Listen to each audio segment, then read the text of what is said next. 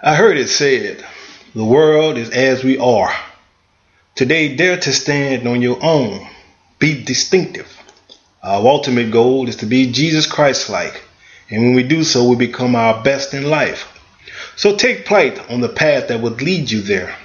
Liberate yourself from negative people, environments, social media, TV, jobs, and churches. Top priority is to evacuate your inner doubt about who God made you to be. Don't see the world how your dad saw it. Don't see the world as how your mom saw the world.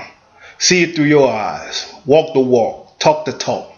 Plant your footsteps in places they have never walked. I say intimidate the intimidating. How you act? Love you. Love God. The voice of doubt says that's impossible. Too high of a wall to climb. Man, you're living on an island. I say a man walking with his eyes closed is doomed to fall in a canal. Evel Knievel said, I'll build a ramp and jump it. His eyes were open to new possibilities, a world without limits. Dare to just do it, to be all you can be.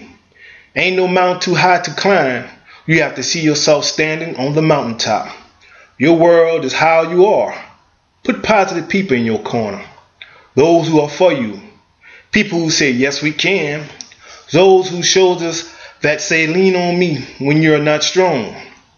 You are an eagle, so take flight and quit walking around with that turkey mentality.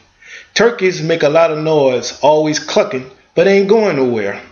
I'm here to tell you, pay attention to the ants on the ground. They're always in a single fine line going somewhere. Not only that, if you look at them a little closer, them ants are carrying something twice as big as they are. You say, I'm toting the world, the weight of the world on my shoulders. I say, what's your excuse?